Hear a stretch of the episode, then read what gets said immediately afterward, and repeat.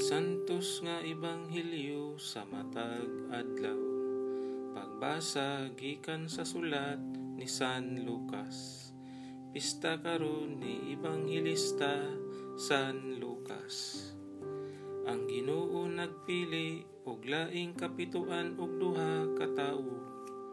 Gipadala niya sila sa tinagurha aron maguna kaniya ngadto sa tagsa-tagsa kalungsod dapit nga hapit na niyang adtuan.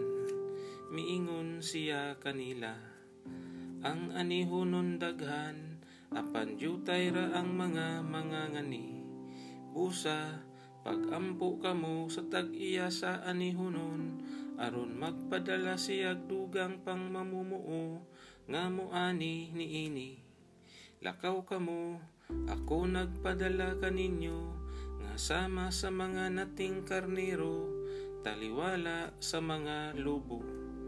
Ayaw pagdala og puntil, o bag, o sandalyas, ug ayaw kamo paghunong, aron paghimamat kang bisan kinsa diha sa dalan.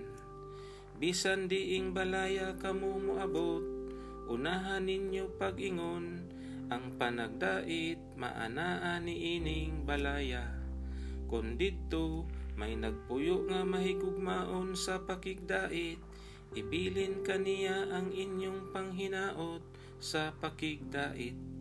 Kun wala ang inyong panghinaot sa pakigdait mubalik ra kaninyo pabilin kamo ni adtong balaya kaon og inom sa ilang idalit kaninyo kay ang mamumuo angay gayud nga suhulan ayaw pagbalhin-balhin gikan sa usa ka balay ngadto sa lain.